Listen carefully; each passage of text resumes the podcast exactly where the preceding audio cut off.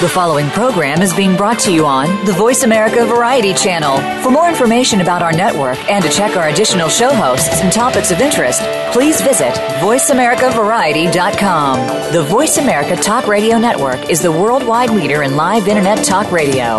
Visit VoiceAmerica.com. The views and ideas expressed on the following program are strictly those of the host or guests and do not necessarily reflect the views and ideas held by the Voice America Talk Radio Network, its staff, and management.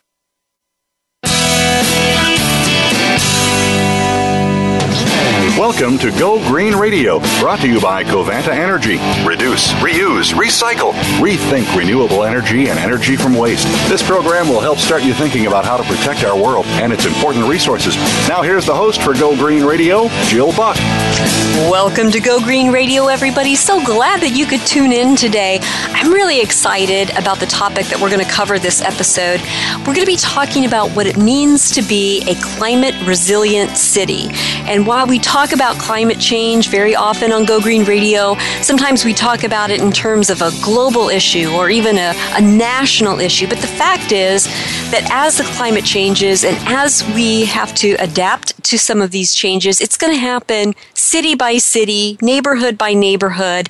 And local governments are really going to be bearing the brunt of a lot of the climate change adaptations that will need to be made in order for human beings to continue to thrive. And the city of Long Beach has done something really, really special, and that's what we're going to be talking about today. In his 2015 State of the City address, Long Beach Mayor Robert Garcia announced that he wanted to make Long Beach a model of climate resilience. And he asked the Aquarium of the Pacific to develop a report to find out what parts of the city would be most vulnerable, most threatened by climate change, um, and to come up with some recommendations about what the city could do to address those threats. And I'm so pleased today. Uh, the first two segments of our show um, will be joined by the president of the Aquarium of the Pacific, Dr. Jerry Schubel, and we'll be talking about this report. And I, I think it's something that I'm hoping cities across the nation and across the world will replicate. So, welcome to Go Green Radio, Dr. Schubel. I'm so glad to have you on the show. Well, I'm delighted to be with you, Jill. Well, before we dive into the details of the report that the Aquarium of the Pacific has prepared for the city of Long Beach, tell us why the mayor asked the aquarium to compile this report? I mean, what assets do you have at the Aquarium of the Pacific that make it the right choice for a report on the city's climate resiliency? Well, first of all, let me underscore. I think you made a very important point when you said that local governments are on the front lines when it comes to adaptation. Mm-hmm. And there's an important distinction to be made between mitigation of climate change and adaptation to climate change. Mitigation is a global effort. We don't, uh, it requires reducing the forces that drive climate change, that is, the emission of greenhouse gases. But adaptation is something that takes place primarily at the local level. And why did he choose the aquarium? Well, we have a reputation for bringing experts together to convene and facilitate discussions around important issues and to identify and explore alternative ways of dealing with those issues. So I think that's why he turned to us. That makes perfect sense. And I saw on the report that you had quite uh, an impressive list of, of scientists and experts who were working with you on the report. Um, but let's talk about what it means to be a climate resilient city. Help us to get our heads around that term. Okay, a climate resilient city is generally considered to be a city that is able to continue to function in the face of challenging circumstances due to climate change and one that can recover quickly from disruptions. And those disruptions might come from extreme weather related events that are also associated with climate change. And there are different dimensions of resilience. First of all, there's the leadership and strategy.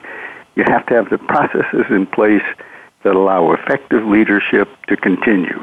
You have to have the infrastructure and the environment that can continue to provide critical services to all of the residents. You have to have the economy and the society So you need the social and the financial systems that enable the citizens, the residents, to live peacefully and to act collectively. And finally, you have to have all of the health and well-being in place so that everyone that's living and working in a city has access to what they need to survive and indeed to thrive. Mm-hmm. And it's not hard to look in our short term history to see where cities who have been hit by extreme weather conditions had some real problems with resiliency. And so um, I, I, applaud the city of Long Beach for looking forward and forecasting what might be some of the vulnerabilities in the city and planning ahead. Now, the report mentions, and I quote, that there are numerous diagnostic and forecasting tools that are currently being developed for Los Angeles County to better understand the current and future risks facing the LA area as a result of climate change. And I would love for you to tell our listeners a little bit more about those tools and how those tools will help leaders make critical decisions um, regarding adapting to climate change. All right. We're fortunate in the Los Angeles region to have uh, an abundance of tools. We have the Los Angeles Regional Collaborative for Climate Action. We have Climate Resolve. We have the USC grant program. We have the U.S. Geological Survey's COSMOS, that is Coastal Storm Modeling System. We have NOAA's Digital Coast. We have NOAA's Sea Level Rise Viewer. So we have lots of tools. The challenge is to pick the right mix of tools and then to apply them. And then to see are you missing some tools? And if you are, how do you develop or find those tools to add them to the toolkit?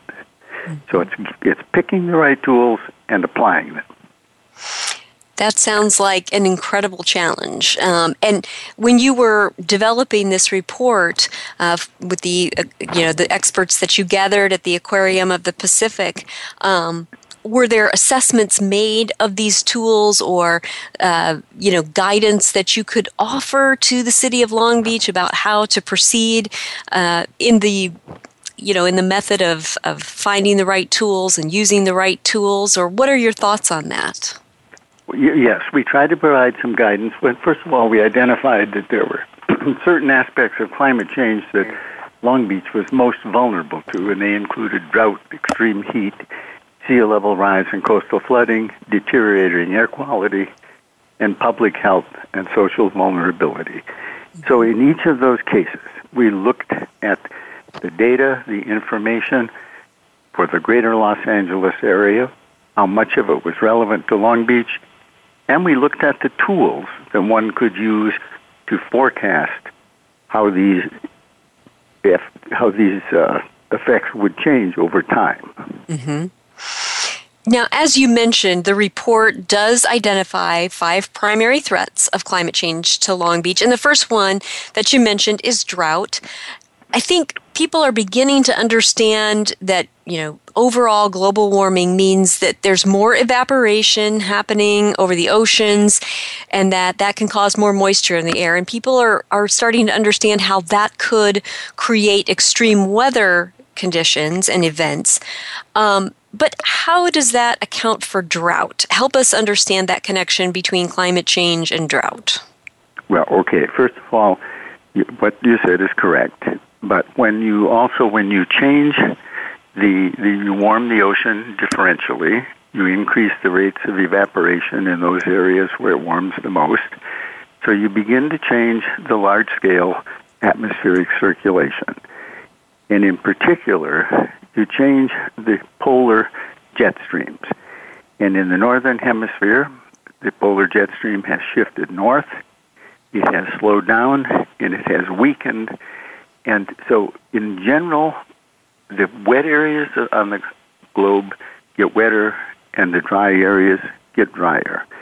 And we are in one of those dry areas, and all, and as you know, we're into our fifth year mm-hmm. of an extreme drought, and climate change suggests that the frequency, intensity, and duration of droughts in the future will probably increase.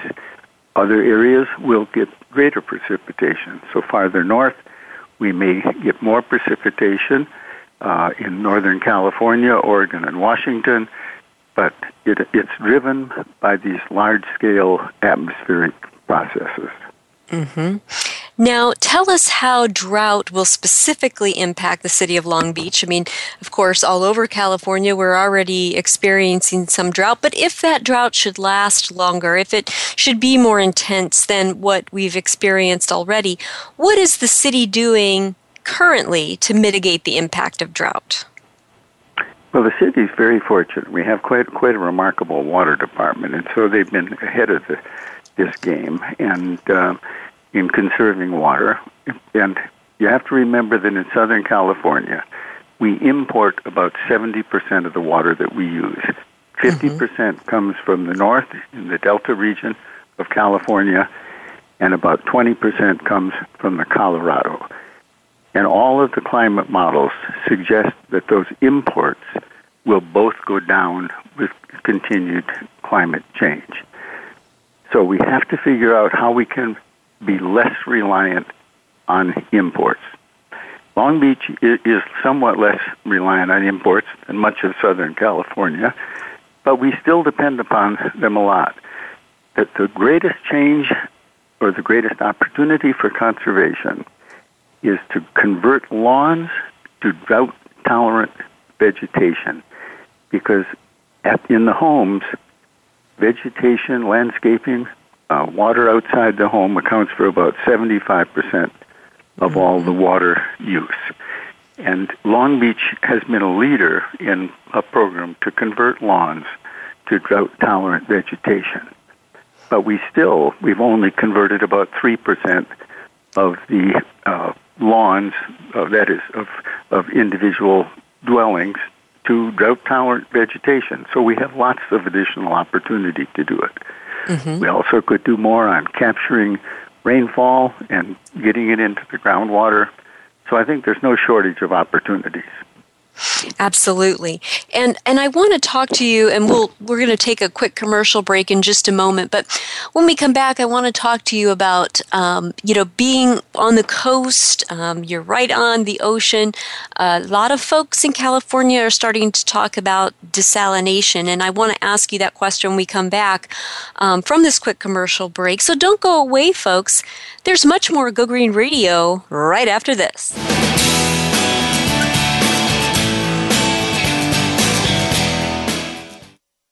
News, opinion, your voice counts. Call toll free 1 866 472 5787. 1 866 472 5787. VoiceAmerica.com. Take a wild guess. How much garbage generated in the United States today is converted into energy? Is it 26%, 43%, or 14%? Working here and around the world to produce a reliable supply of clean, green energy, Covanta Energy works with communities to turn household trash into energy. Oh, yeah, that question I asked earlier? Today, only 14% of U.S. garbage is converted to energy. Just 14%. Covanta alone processes half of that municipal solid waste into renewable energy for a cleaner world. For more information about Covanta Energy, visit us today at www.covantaenergy.com. Conservation starts with us. Learn about environmental concerns each week when you tune in to Our Wild World with host Ellie Weiss. Our show centers on Africa each week and what's being done to save our wildlife, ecology, and ourselves. However, we'll also discuss what's going on closer to home.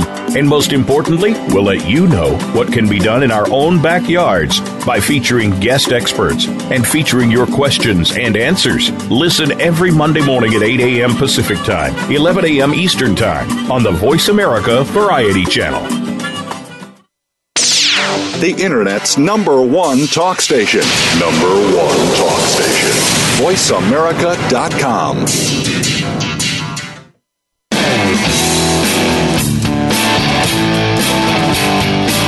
listening to Go Green Radio with your host, Jill Buck. Jill would love to hear your comments or questions on today's show, so call us toll free at 1 866 472 5788. That's 1 866 472 5788. Write to us too. Save some trees and send us an email to gogreenradio at gmail.com. That's gogreenradio at gmail.com. Now back to Go Green Radio with your host, Jill Buck.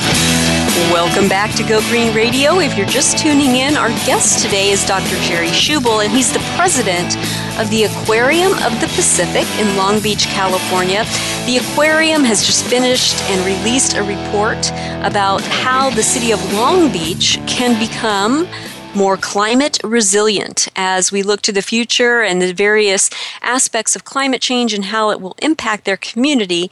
The aquarium has brought together experts and scientists from many different backgrounds to to put together this report for the city. And when we were just about ready to take a commercial break, we were talking about how drought is one of the primary threats of climate change to Long Beach, and specifically how the city might uh, might adapt to climate to this particular aspect of climate change, which is drought.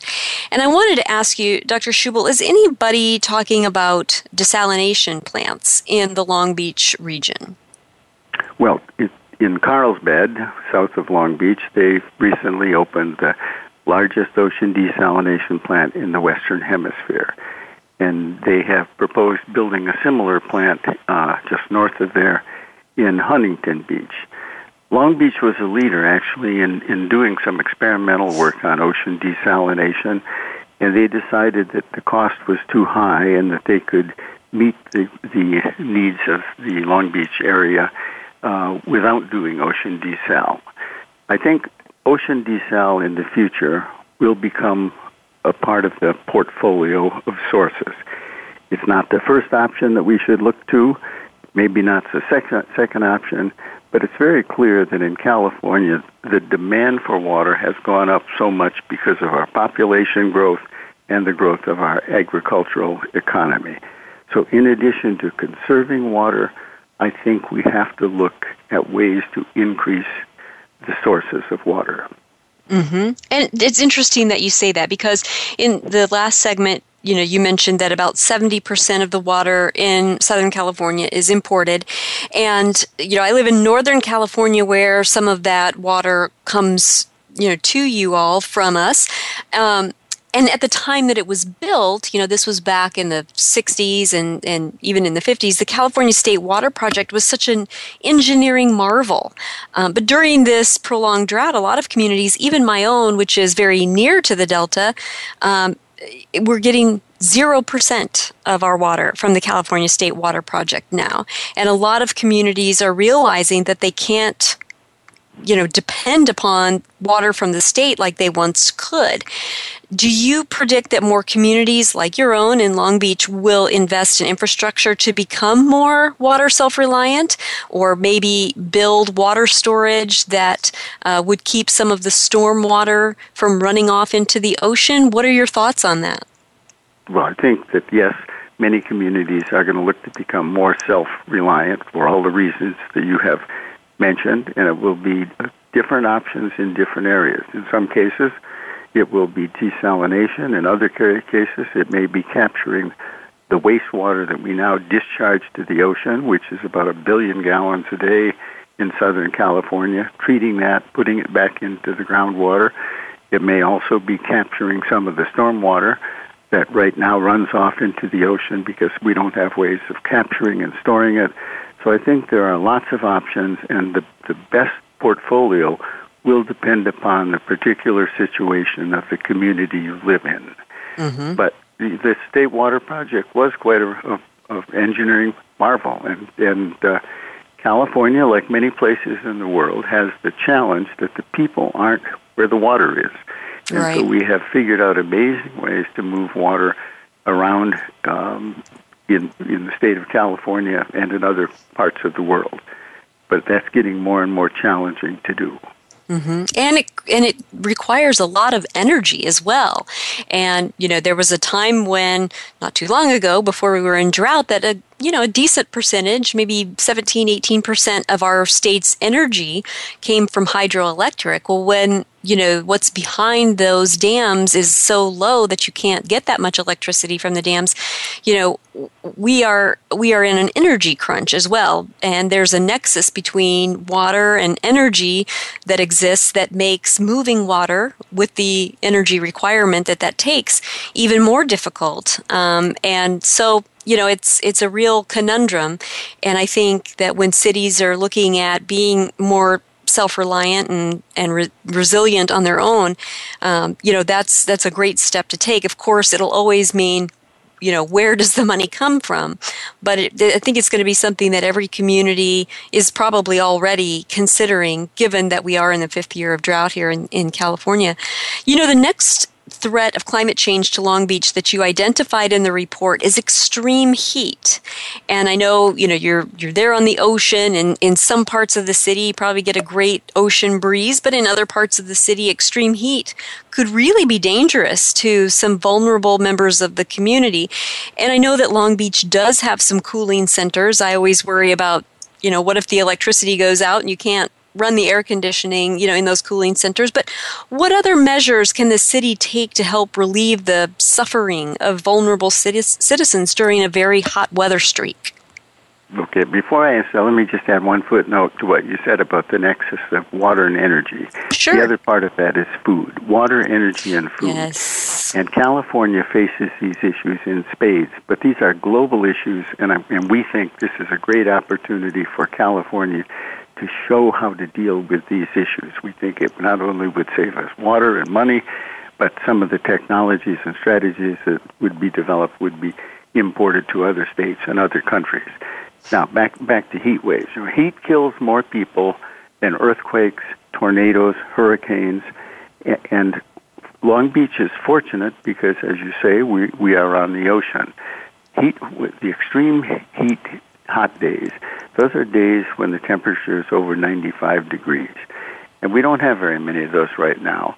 And depending upon how well we mitigate climate change, the number of hot days by 2100 could increase anywhere between 3 and 10 times. That, that is a lot, even though mm-hmm. it's nothing compared to some of the cities in California farther away from the coast. And, and the difficulty is it affects most the, the poor, the elderly, and the very young, and we have to give, give them ways of, of coping with it. Many people in Long Beach and coastal California don't have air conditioning. Many of them don't even have fans. So cooling centers are very important. Planting trees is another important part of this program. Um, on the other hand, trees like like water, so you have to be careful what trees you choose. Mm-hmm. Um, and you're right that if we have power failures, then what good is a cooling center? Well, in some of these, like the Aquarium of the Pacific, we have backup generators because if we lose power, unless we can have an alternate source of power, we could lose all of our animals. That's so right. there are ways to cope. You can ha- and also you can have white roofs to uh, reduce the heat island effect from being in cities. I think all of these are things that we can and should start planning for now because mm-hmm. the climate is going to continue to warm, and we it, these are not things that we should wait until the last minute. We should do begin to take actions now. Mm-hmm, absolutely. And I'd be remiss if we didn't ask you about one of the most pressing threats to Long Beach and all coastal cities, of course, and that's sea level rise. Um, and naturally, that can cause flooding. Talk to us about how sea level rise will impact Long Beach and what can be done to mitigate that threat. Okay, so sea level is rising for two reasons. First of all, when you heat any fluid, it expands. The ocean is no exception. So as the ocean warms, it expands, it rises. The other part is that as we warm the earth, we're melting more uh, continental ice, and glaciers, etc., that meltwater goes to the ocean, and that causes sea level to rise. And right now, those two are about 50 50. As we go forward, the amount of new water will continue to add to that. But right now, sea level is rising a few millimeters a year. Sea level rise causes permanent inundation and we need to worry about it, but we have some time to plan. Coastal flooding is an immediate threat, and we have coastal flooding now. And with an El Nino, it's a wonderful opportunity to look into the future mm-hmm. because the amount of sea level rise associated with El Nino is worth about 25 years of average sea level rise. So now you superimpose a king tide or a severe storm on top of the higher stand of sea level from an El Nino, you're getting a glimpse of what things are going to be like 25 or so years into the future. Mm. And we we have to look at how what are the ways of dealing with this. And again, I think it depends upon time scale. If if sea level in all likelihood will continue to rise for decades and, and well beyond this century, no matter what we do in terms of mitigating climate change.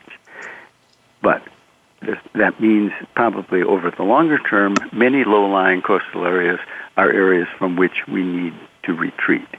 But there are also engineering solutions that buy time, that protect personal property, that protect personal lives. And I think anybody who tells you there's one answer to this doesn't understand the complexity of the issues. Again, it's a portfolio of strategies and it depends upon where you live, what the population is, how much has been invested in infrastructure, how costly it would be to move, and so on. Mm-hmm. Well, and, and that's one of the big questions that I have. You know, I mean, when cities like Long Beach are putting together these types of reports, trying to be proactive to protect critical infrastructure from sea level rise, where will they find the funding to do that? I mean, we know that when a disaster strikes, uh, communities can be eligible for state or federal funding. But, you know, in the absence of an all out disaster, if cities are just trying to do the right thing before disaster strikes, where do they find the assistance? Well, it's, it's interesting, I think, that historically we usually find money to deal with disasters. And um, we may have to wait before we have a major disaster before we decide to reallocate funding to deal with this, but it's going to have to come from a combination of local, state, and federal resources. And, if, and over the next um, few decades, we're going to, as a nation, have to examine our priorities. And uh, over a third of our uh, gross domestic product is in the coastal area. 50% of the people live in the coastal area. And so protecting it and making that investment, I think, will be compelling.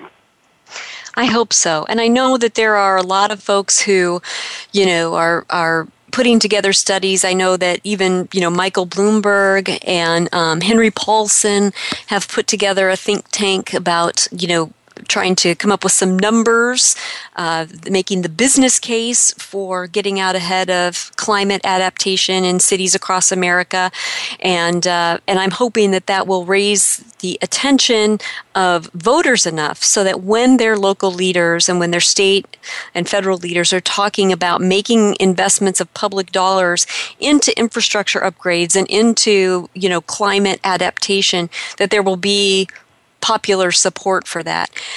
Um, you know, one I, of the things I think we need are some success stories. And one of the things about Long Beach is it, it's a city about the right size. It's small enough to be manageable, but large enough to have a national impact. And I think we have enough examples, including the Water Department, Long Beach Transit, the Port of Long Beach, who are already doing a really good job, that Long Beach could become this model that the mayor asked for. Well, and I think you've played a huge role in that, Dr. Schubel. And I want to thank you for joining us on Go Green Radio and thank you for the work that you did to create this climate resiliency um, report for the city of Long Beach. It's my hope that our listeners will uh, will check it out and recommend similar action on the part of their local communities. We're going to go to commercial here in just a moment, folks, but don't go away. There's much more Go Green Radio right after this.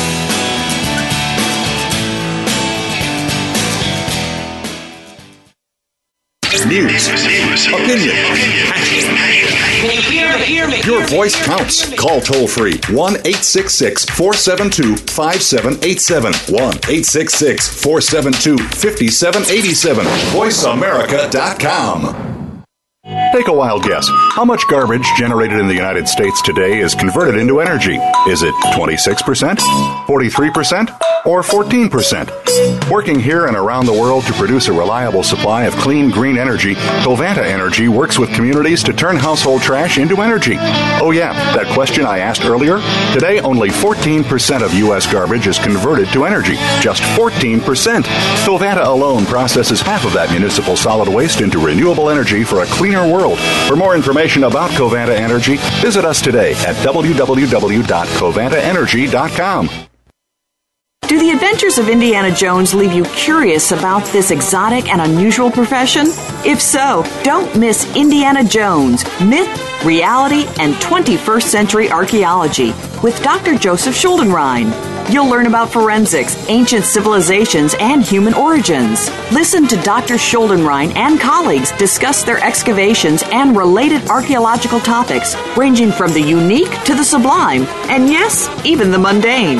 Indiana Jones, Myth, Reality, and 21st Century Archaeology, live Wednesday, 6 p.m. Eastern, 3 p.m. Pacific Time on Voice America Variety. Stimulating talk. Gets those synapses in the brain firing really fast. All the time. The number one internet talk station where your opinion counts. VoiceAmerica.com.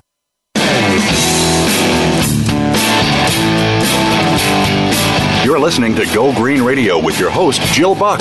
Jill would love to hear your comments or questions on today's show, so call us toll free at 1 866 472 5788. That's 1 866 472 5788. Write to us too. Save some trees and send us an email to gogreenradio at gmail.com. That's gogreenradio at gmail.com. Now back to Go Green Radio with your host, Jill Buck. Welcome back to Go Green Radio, everybody. So glad that you could join us. And just in case you've only now tuned in, let me catch you up. Our topic today is what does it mean to be a climate resilient city? And the city of Long Beach is getting out in front of that question, and they have asked the Aquarium of the Pacific, one of their local scientific resources, to create a report that would help the city of Long Beach to identify those areas of the community that are most under threat to climate change and to give some recommendations about what the city can do in order to proactively prepare to keep its citizens thriving, keep its citizens healthy, keep its economy going, even as climate changes and causes the community to change in some respects. Now, during our first two segments, we had the president of the aquarium, Dr. Jerry Schubel, on with us. And during these second two segments, we're going to have the assistant city manager, Tom Modica. Um, he's going to be with us, and we'll be talking about some of the other aspects of the report that Dr. Schubel uh, and I did not cover.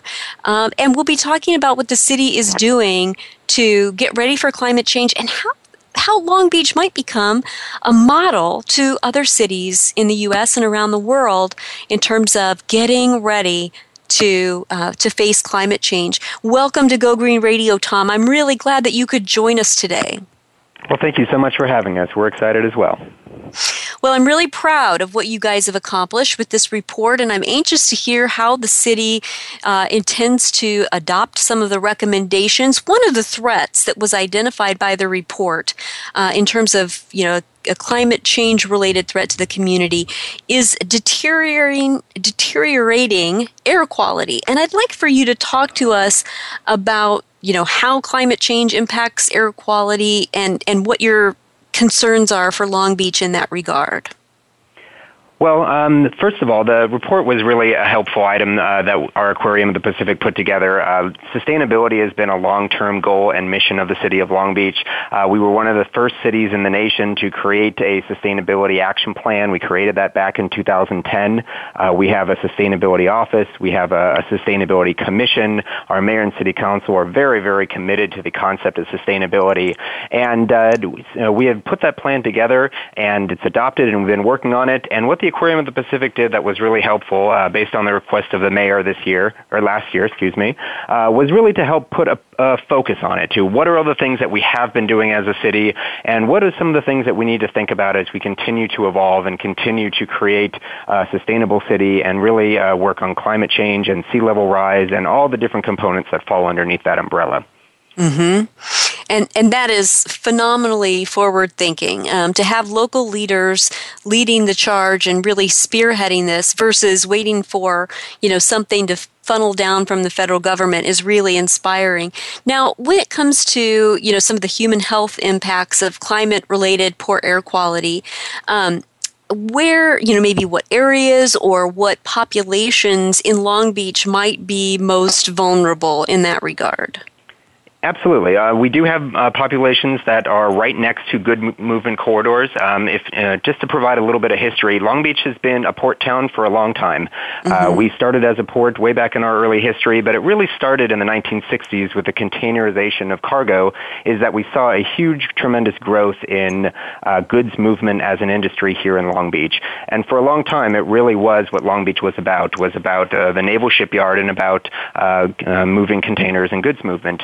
At the same time, we're a residential community. We have about 470,000 people in Long Beach. Uh, we are the seventh largest city in California, uh, and we're a fairly large-sized city. If you were to put us anywhere else in the United States and most of the states, we would be the largest in terms of population. And so we do have a lot of residents living uh, right next to and uh, and sometimes you know almost on top of some of our um, goods movement corridors.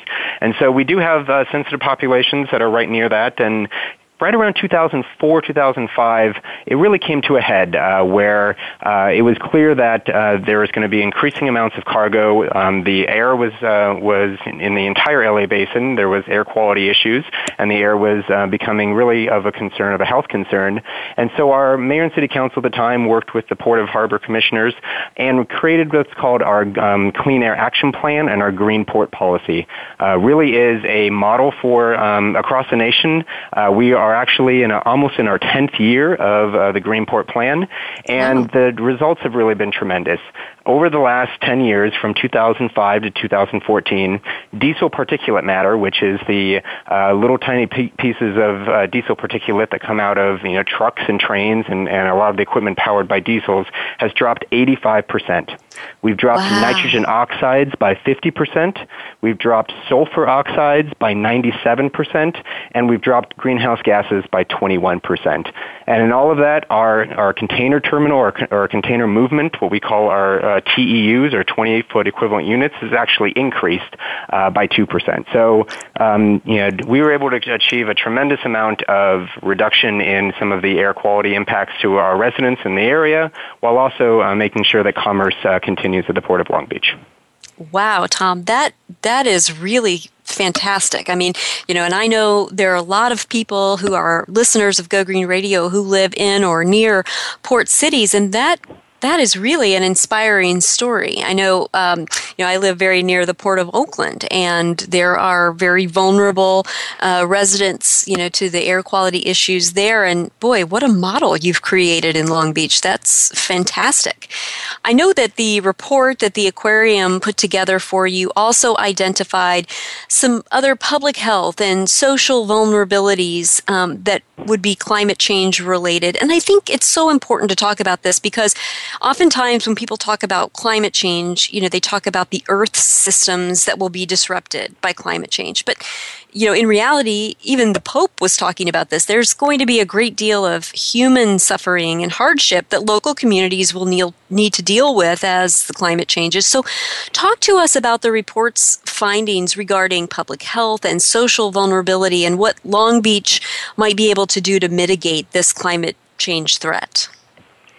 So one of the things that uh, Dr. Schubel is very good at pointing out to us is uh, talking about the idea of mitigation and also talking about the idea of adaptation. And in a lot of cases, climate change is occurring, and uh, there are certain things that we can do to try to mitigate uh, and slow the rate of increase. And those are things that we talked about at the Port of Long Beach uh, in terms of actually changing our emissions profile. Uh, but we're also going to have to adapt. there's going to have to be changes that we as a city and we as a as a populace do in order to adapt to what is going to happen and, and what science is telling us is happening. Uh, a very good example of that is number of heat days. Uh, Long Beach is a coastal city. Uh, our infrastructure was really created to be a coastal city. Uh, we have um, areas of, of high wealth that have lots of access to air conditioners and those types of things. We also have areas of uh, that don't have nearly as many resources and don't have access to cooling centers or areas where they can get cool in the summer. Uh, and we're seeing more and more days where we have to provide that as a city. Uh, we actually have cooling centers when the, uh, we have a health officer and when the temperature gets to a certain humidity level and a certain uh, heat index and certain temperature, we actually open certain facilities to allow people to come in, especially vulnerable populations, seniors uh, in particular, to come in and get some relief. And so uh, part of the report is showing that we have to plan for those types of impacts of climate change. A lot of us uh, don't tend to think of that, but there are daily impacts of climate change that are coming that we're going to have to adapt for uh, and, and work with our community on.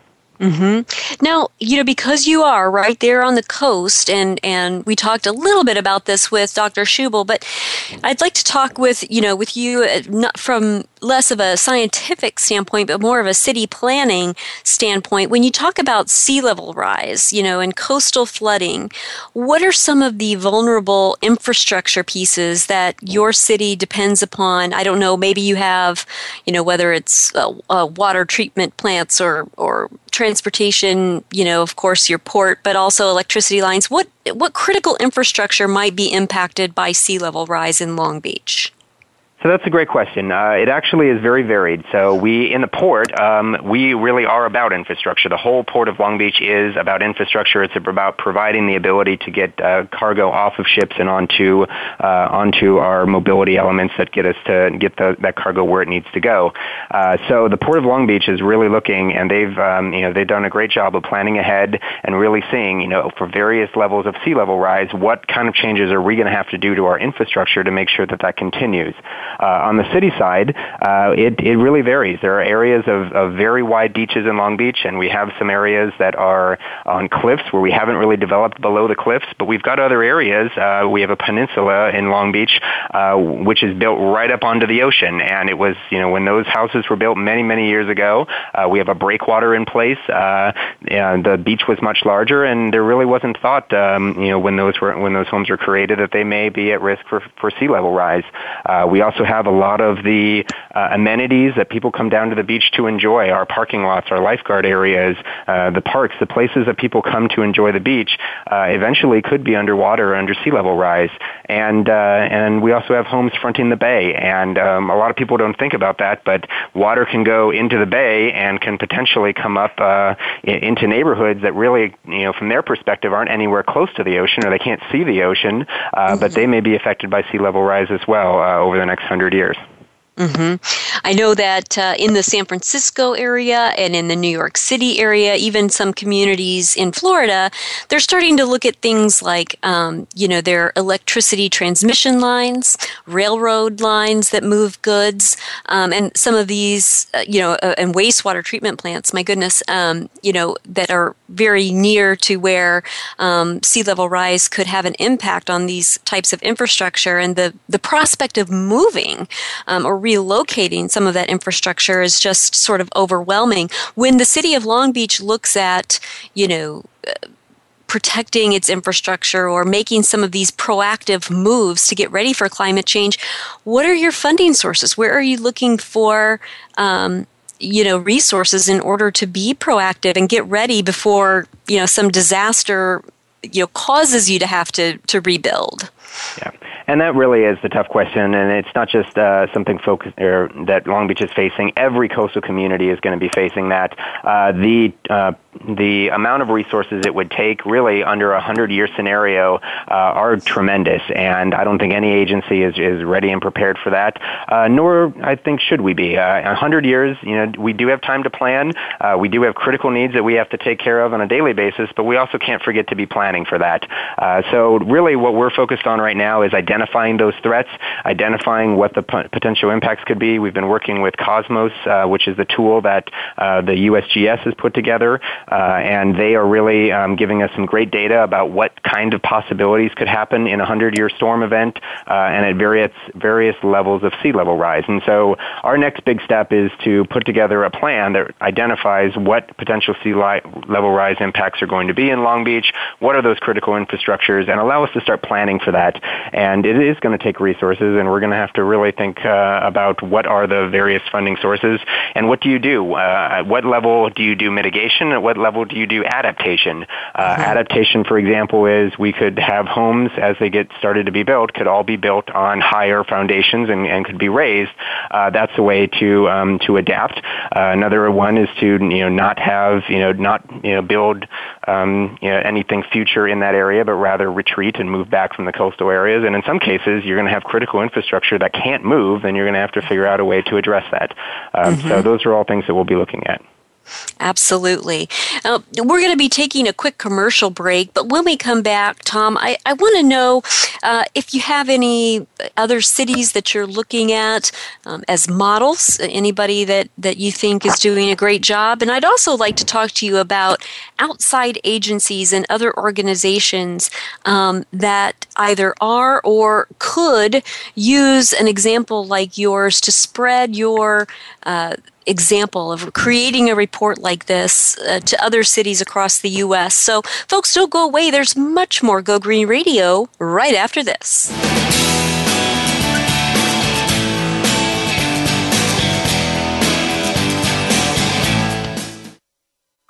Streaming live, the leader in Internet Talk Radio, VoiceAmerica.com. Take a wild guess. How much garbage generated in the United States today is converted into energy? Is it 26%, 43%, or 14%? Working here and around the world to produce a reliable supply of clean, green energy, Covanta Energy works with communities to turn household trash into energy. Oh, yeah, that question I asked earlier? Today, only 14% of U.S. garbage is converted to energy. Just 14%. Covanta alone processes half of that municipal solid waste into renewable energy for a cleaner world world. For more information about Covanta Energy, visit us today at www.covantaenergy.com. Conservation starts with us. Learn about environmental concerns each week when you tune in to Our Wild World with host Ellie Weiss. Our show centers on Africa each week and what's being done to save our wildlife, ecology, and ourselves. However, we'll also discuss what's going on closer to home. And most importantly, we'll let you know what can be done in our own backyards by featuring guest experts and featuring your questions and answers. Listen every Monday morning at 8 a.m. Pacific Time, 11 a.m. Eastern Time on the Voice America Variety Channel. Streaming live, the leader in Internet Talk Radio, VoiceAmerica.com.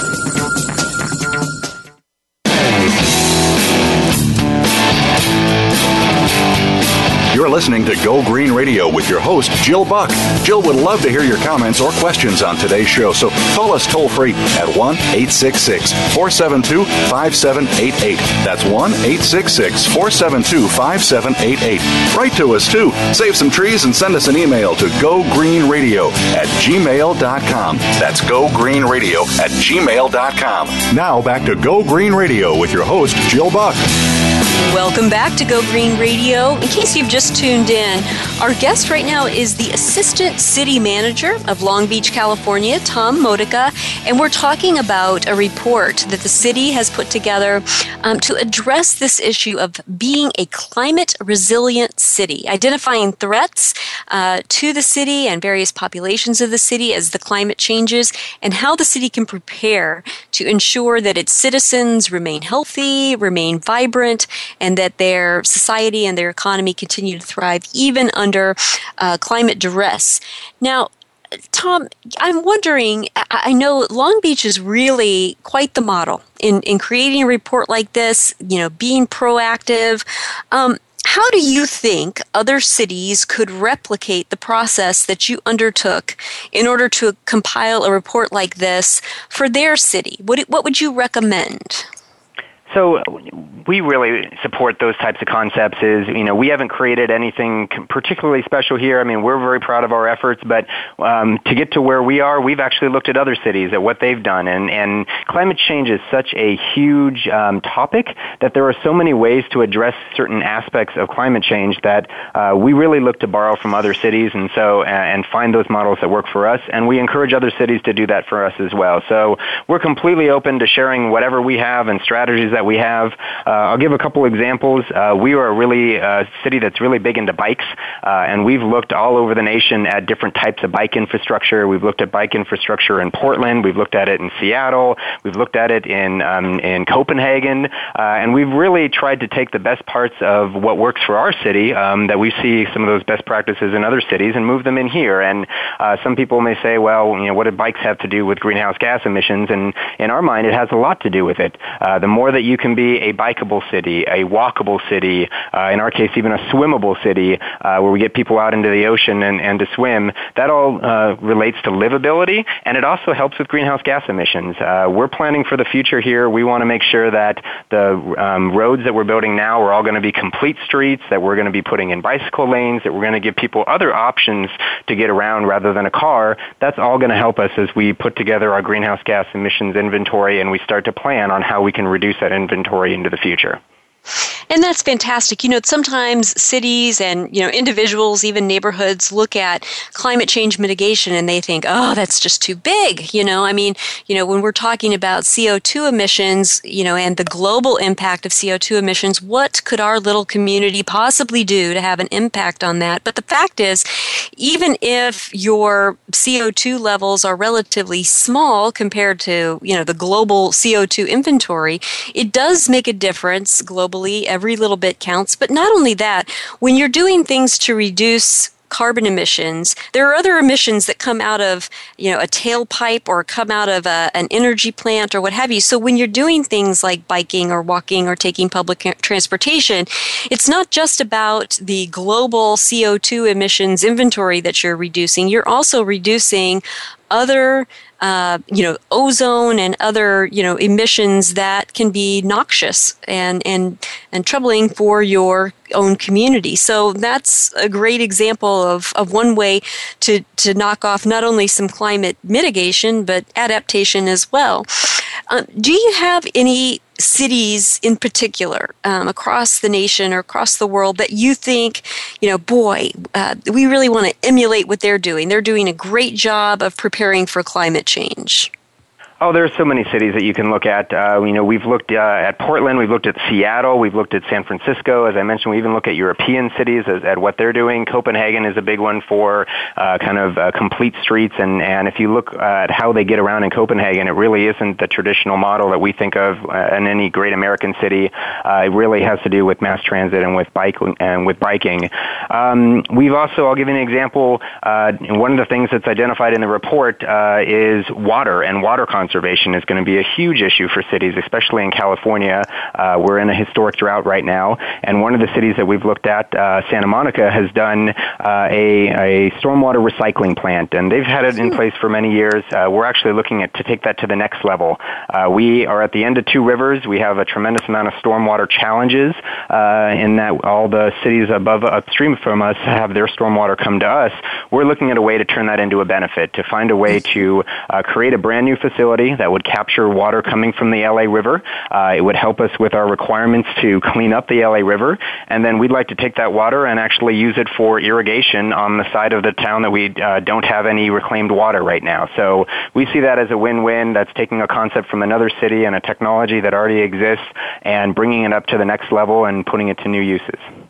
Very smart, very, very smart. Now, are there larger organizations that Long Beach is a part of, like, like the U.S. Conference of Mayors or the League of California Cities, that are helping to support local governments as they grapple with this looming impact of climate change? Or do you feel like the Lone Ranger, kind of doing it on your own?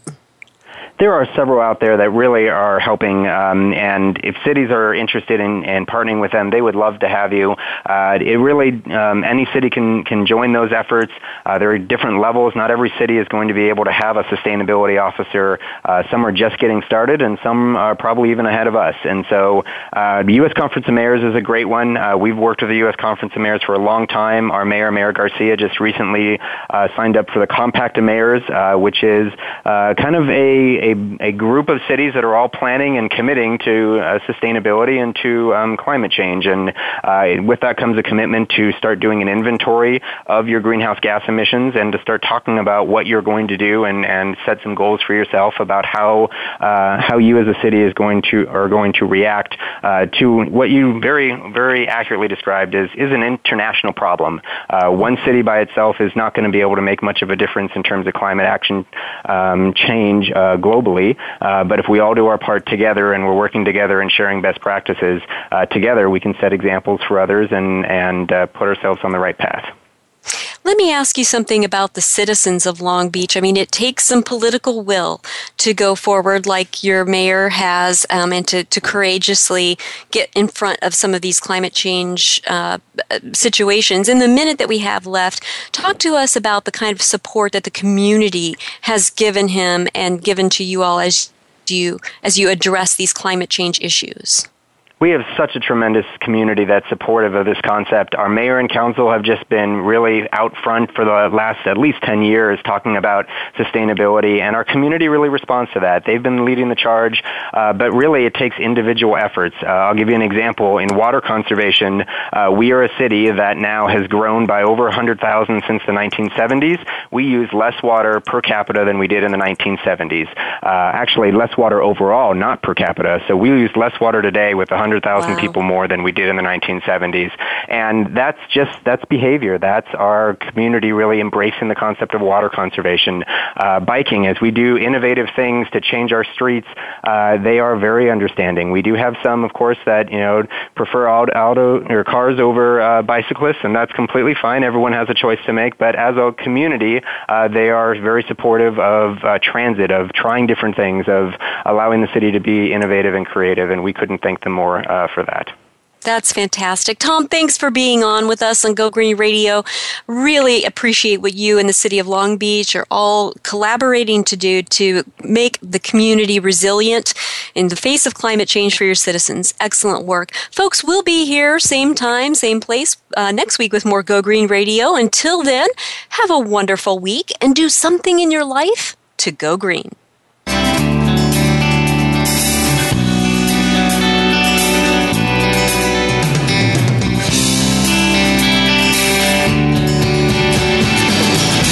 Did you get some terrific ideas from today's show? Please join us for more next Friday at 9 a.m. Pacific Time, noon Eastern Time. It's Go Green Radio with Jill Buck here on Voice America. Go Green Radio is proudly sponsored by Covanta Energy, a leader in providing renewable energy solutions for a cleaner world.